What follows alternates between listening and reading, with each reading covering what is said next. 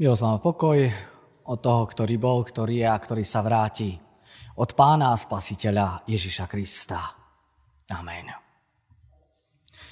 Drahí priatelia, bratia a sestry, vítajte dnes na službách Božích, tu v chráme Božom, aj vy, ktorí sledujete tento prenos kdekoľvek.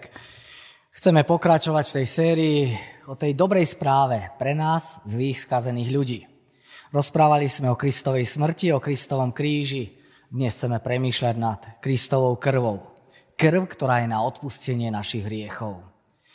Preto aj v tejto chvíli z úctovo proti slovu Božiemu povstante a vypočujte si slovo Božie, ako je napísané v prvom liste Jánovom, v prvej kapitole prečítam verš 7. Ale ak chodíme vo svetle, ako on je vo svetle, máme spoločenstvo medzi sebou a krv Ježiša, jeho syna, nás očistuje od každého hriechu. Amen. Bratia a sestry, keď čítame Bibliu, tak um, nepotrvá dlho, kým objavíme, že sa od začiatku do konca tiahne, tak obrazne povedané, červená nič cez celú Bibliu. Je to skutočne neustále odkazovanie od začiatku Biblie až do konca Biblie na krv. Na vykúpenie krv, krvou. Od starej až po novú zmluvu. Prečo je to tak dôležité? Prečo je v Biblii krv taká podstatná? Už pretože bez tohto, môžeme povedať, krvi prelievania by nebolo ani odpustenia. Bez krvi preliatia nie je odpustenia.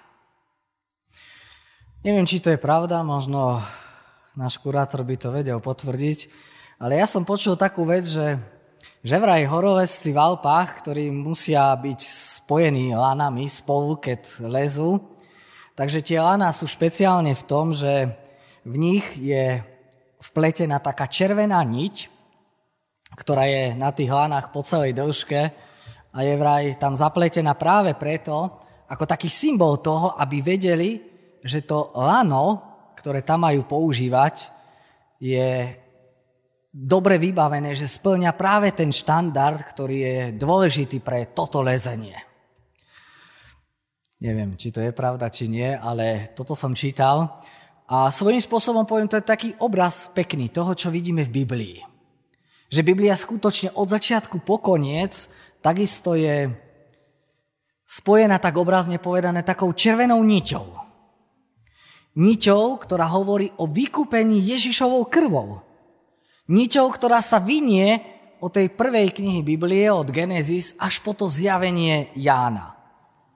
Ján hovorí, ako sme čítali, krv Ježiša, jeho syna, nás očistuje od každého hriechu. A v liste Židom čítame v 9. kapitole v 22. verši, bez vyliatia krvi niet odpustenia. Bez vyliatia krvi niet odpustenia. To znamená, že k Bohu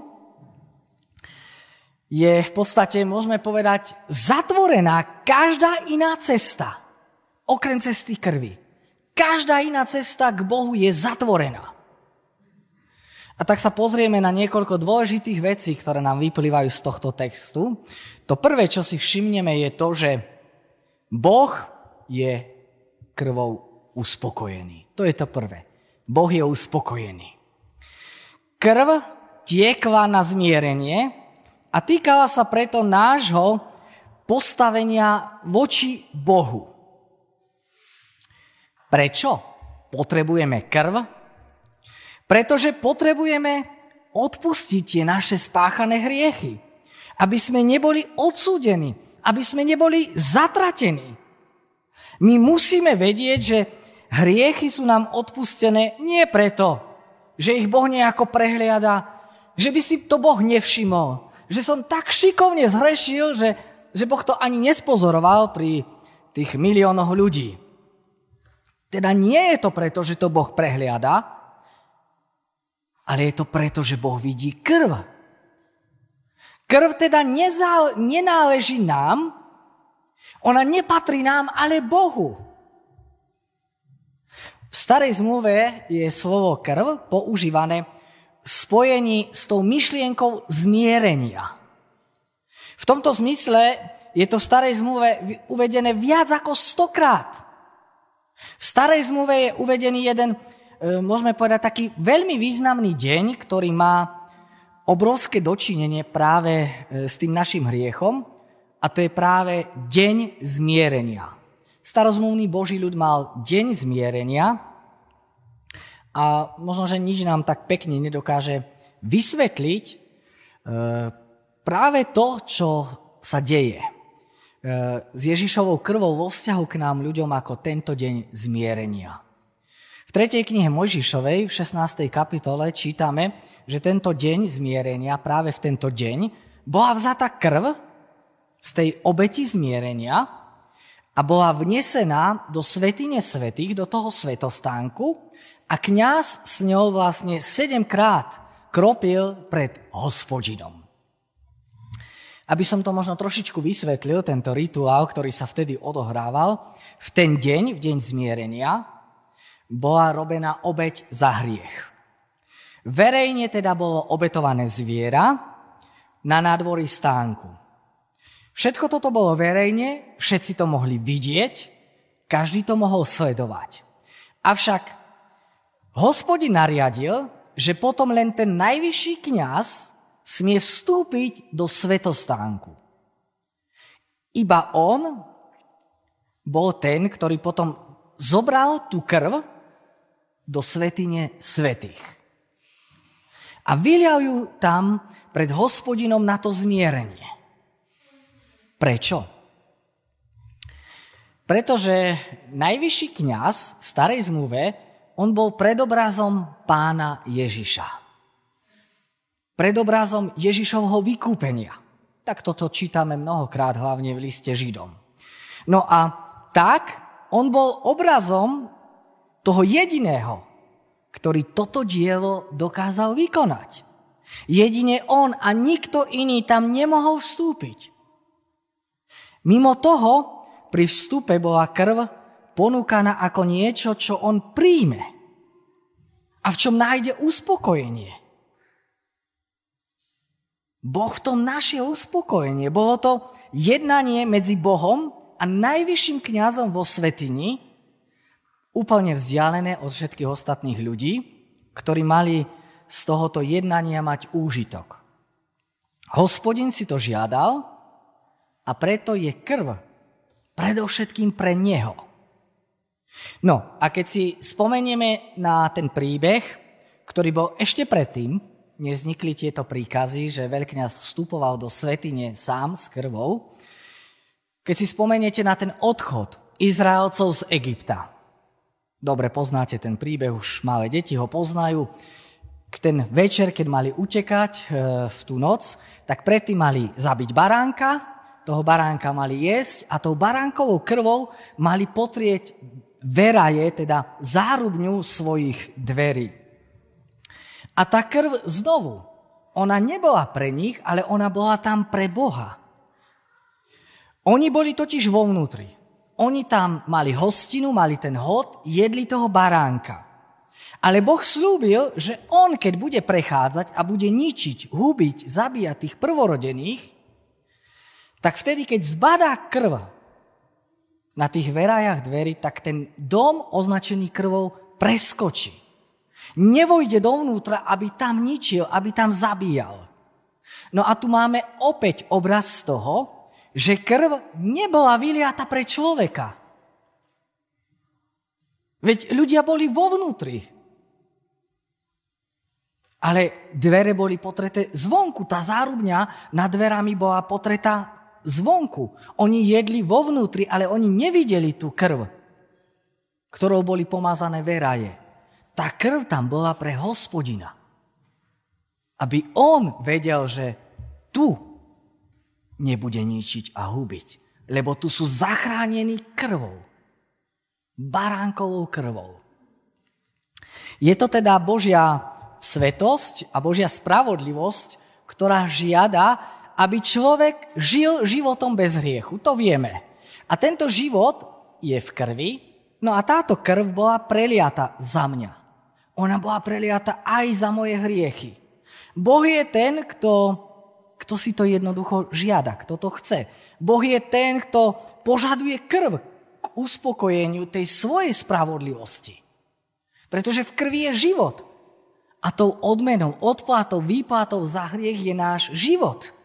Kto hreší, ten musí zomrieť. Toho krv musí byť preliatá.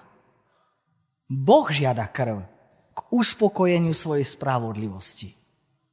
A je to on, kto hovorí, kde uvidím krv, tam nevojdem dovnútra. Tam nebudem ničiť. Jedine Kristová krv dokáže úplne uspokojiť Boha. A my musíme veriť, že táto krv je Bohu drahá. Pretože On to povedal. Ak môže Boh prijať krv ako cenu za to naše vykúpenie, môžeme si byť istí, že ten náš dlh je zaplatený. Že tie naše viny sú očistené. Že obmity Kristovou krvou budeme belší ako je sneh. My si môžeme byť istí, že keď sme obmity Kristovou krvou, že Boh je spokojný s tou krvou. Ak Boh je spokojný s tou krvou, tak ona za to stojí. Je to vlastne vec viery v Božie slovo. Že veríme, že Kristová krv nás zachraňuje. Čiže to je to prvé, čo som chcel povedať, že Boh je uspokojený tou Kristovou preliatou krvou. To druhé, čo chcem povedať dnes z Božieho slova je to, že aj ty, aj ja, aj my môžeme byť spokojní. To je to druhé. Ja môžem byť spokojný. Krv uspokojuje Boha, ale ona musí uspokojiť aj nás. Prečo? Lebo my si musíme uvedomiť, že ona má obrovskú cenu aj pre nás, aj pre človeka, a to v tom, že tá krv nielen nás očistuje od hriechu, čo vidí Boh, ale ona dokáže očistiť aj naše svedomie. Obmyť naše svedomie. Toto sa mnohokrát píše hlavne v liste Židom. To moje zlé, moje skazené svedomie, ono mi neprestajne ukazuje, tú moju priepas medzi Bohom a človekom. Ak sa ozve vo mne svedomie, zrazu vidím, aký som zlý v Božích očiach, aký som skazený. Ale Kristova krv, ona dokáže, môže a chce očistiť aj to moje svedomie. Ona ma dokáže zbaviť aj tých pocitov viny. Z toho, aký som zlý a skazený. Moje svedomie vo vzťahu k Bohu, ak je obmité Kristovou krvou, tak už nie je nečisté. My sa už nemusíme báť, že Pán Boh sa na nás bude aj naďalej hnevať. Že nás bude aj naďalej trestať. To naše svedomie si môže byť isté, že tá jeho krv je dostatočná. K Bohu sa môžeme priblížiť pre jeho zásluhy. Nikdy nie pre naše zásluhy. Nikdy sa k Bohu nemôžeme priblížiť preto, že som napríklad dnes bol neobyčajne láskavý, alebo že som bol trpezlivý, alebo že som vykonal niečo pre, pre pána Ježiša alebo pre církev. Vždy sa k nemu musíme priblížiť iba prostredníctvom jeho krvi.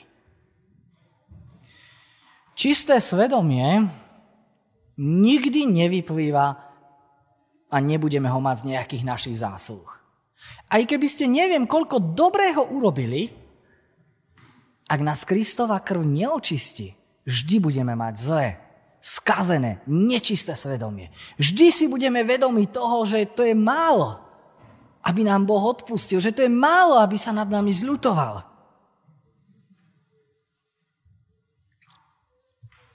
To očistenie aj nášho svedomia spočíva jedine na diele pána Ježiša na vyliati jeho krvi. A keď je, bratia a sestry, Kristová krv dostatočná pre Boha, aby nám odpustil, aby nás nezničil, aby nás nezahubil, tak ona je dostatočná aj pre mňa. Ona je dostatočná aj pre teba. Aby si si nezúfal. Aby si ťa tvoje svedomie už neobviňovalo. Boh je uspokojený. Ale aj ty môžeš byť spokojný. Lebo Kristova krv bola vyliata aj za teba. A to tretie, čo chcem povedať z tohto textu je to, že nie len Boh je uspokojený, nie len ja môžem byť spokojný, ale je tu ešte to tretie, čo vidíme, že žalobca je nespokojný. Ten diabol, ktorý na nás žaluje, on nie je spokojný. Práve naopak. Po tom, čo sme počuli, my sa môžeme smelo postaviť proti nepriateľovi, lebo krv, ona je zameraná proti nemu, proti satanovi, proti diablovi. Satan sa najviac prejavuje v tom, že on na nás žaluje, že on žaluje aj na veriacich. A preto nás Boh proti nemu vyzbrojuje, ako ten náš najvyšší kňaz svojou vlastnou krvou. A my v liste Židom v 9. kapitole 12. verši čítame ani nie s krvou kozlov a teliat, ale so svojou vlastnou krvou a tak nám vydobil väčšie vykúpenie. Ako bojuje táto krv so satanom? Nuž tak, že stavia Boha na stranu človeka. A tým pádom stavia aj nás, aj Boha proti satanovi. Viete, pád človeka spôsobil, že Satan má v človeku miesto, no a výsledkom toho bolo, že Boh musel odísť od človeka. Človek je teraz mimo raja, človek je mimo Božiu slávu. Avšak krv túto prekážku odstraňuje a vracia človeka Bohu a Boha vracia späť človeku. Teraz človek našiel milosť. A preto, pretože Boh je na jeho strane, môže na satana pozerať úplne bez obav, bez strachu. Tak ako sme to čítali, krv Ježiša, jeho syna, nás očistuje, viete o čo? Od každého hriechu. Všimli ste si, čo tu hovorí učeník Apoštol Jan? Nie je tu napísané, že krv Ježiša nás očistuje od hociakého hriechu, ale je tu napísané, že od každého hriechu. Doslova od každého. Čo to znamená? No znamená to v prvom rade to, že pred Bohom už nemusíme nič skrývať.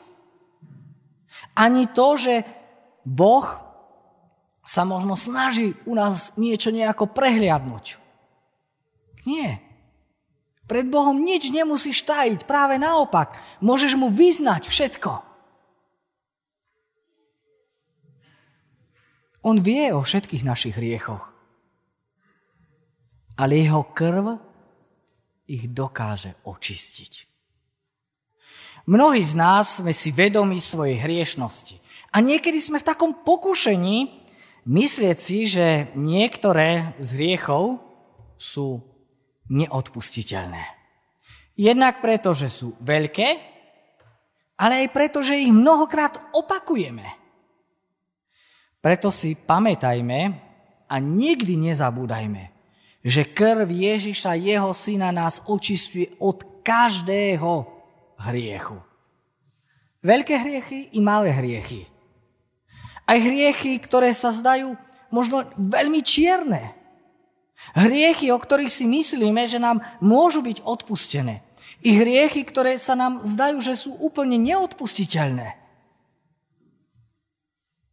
Všetky hriechy. Či už sme ich spáchali vedome, či nevedome. Jedným slovom, každý hriech. Krv Ježiša, jeho syna, nás očistuje od každého hriechu. Dokáže to, pretože ona jedine Kristova krv Boha uspokojí. Keď Boh vidí naše hriechy a predsa nám ich môže odpustiť pre túto kr- krv, z čoho nás potom Satan, diabol môže obviňovať?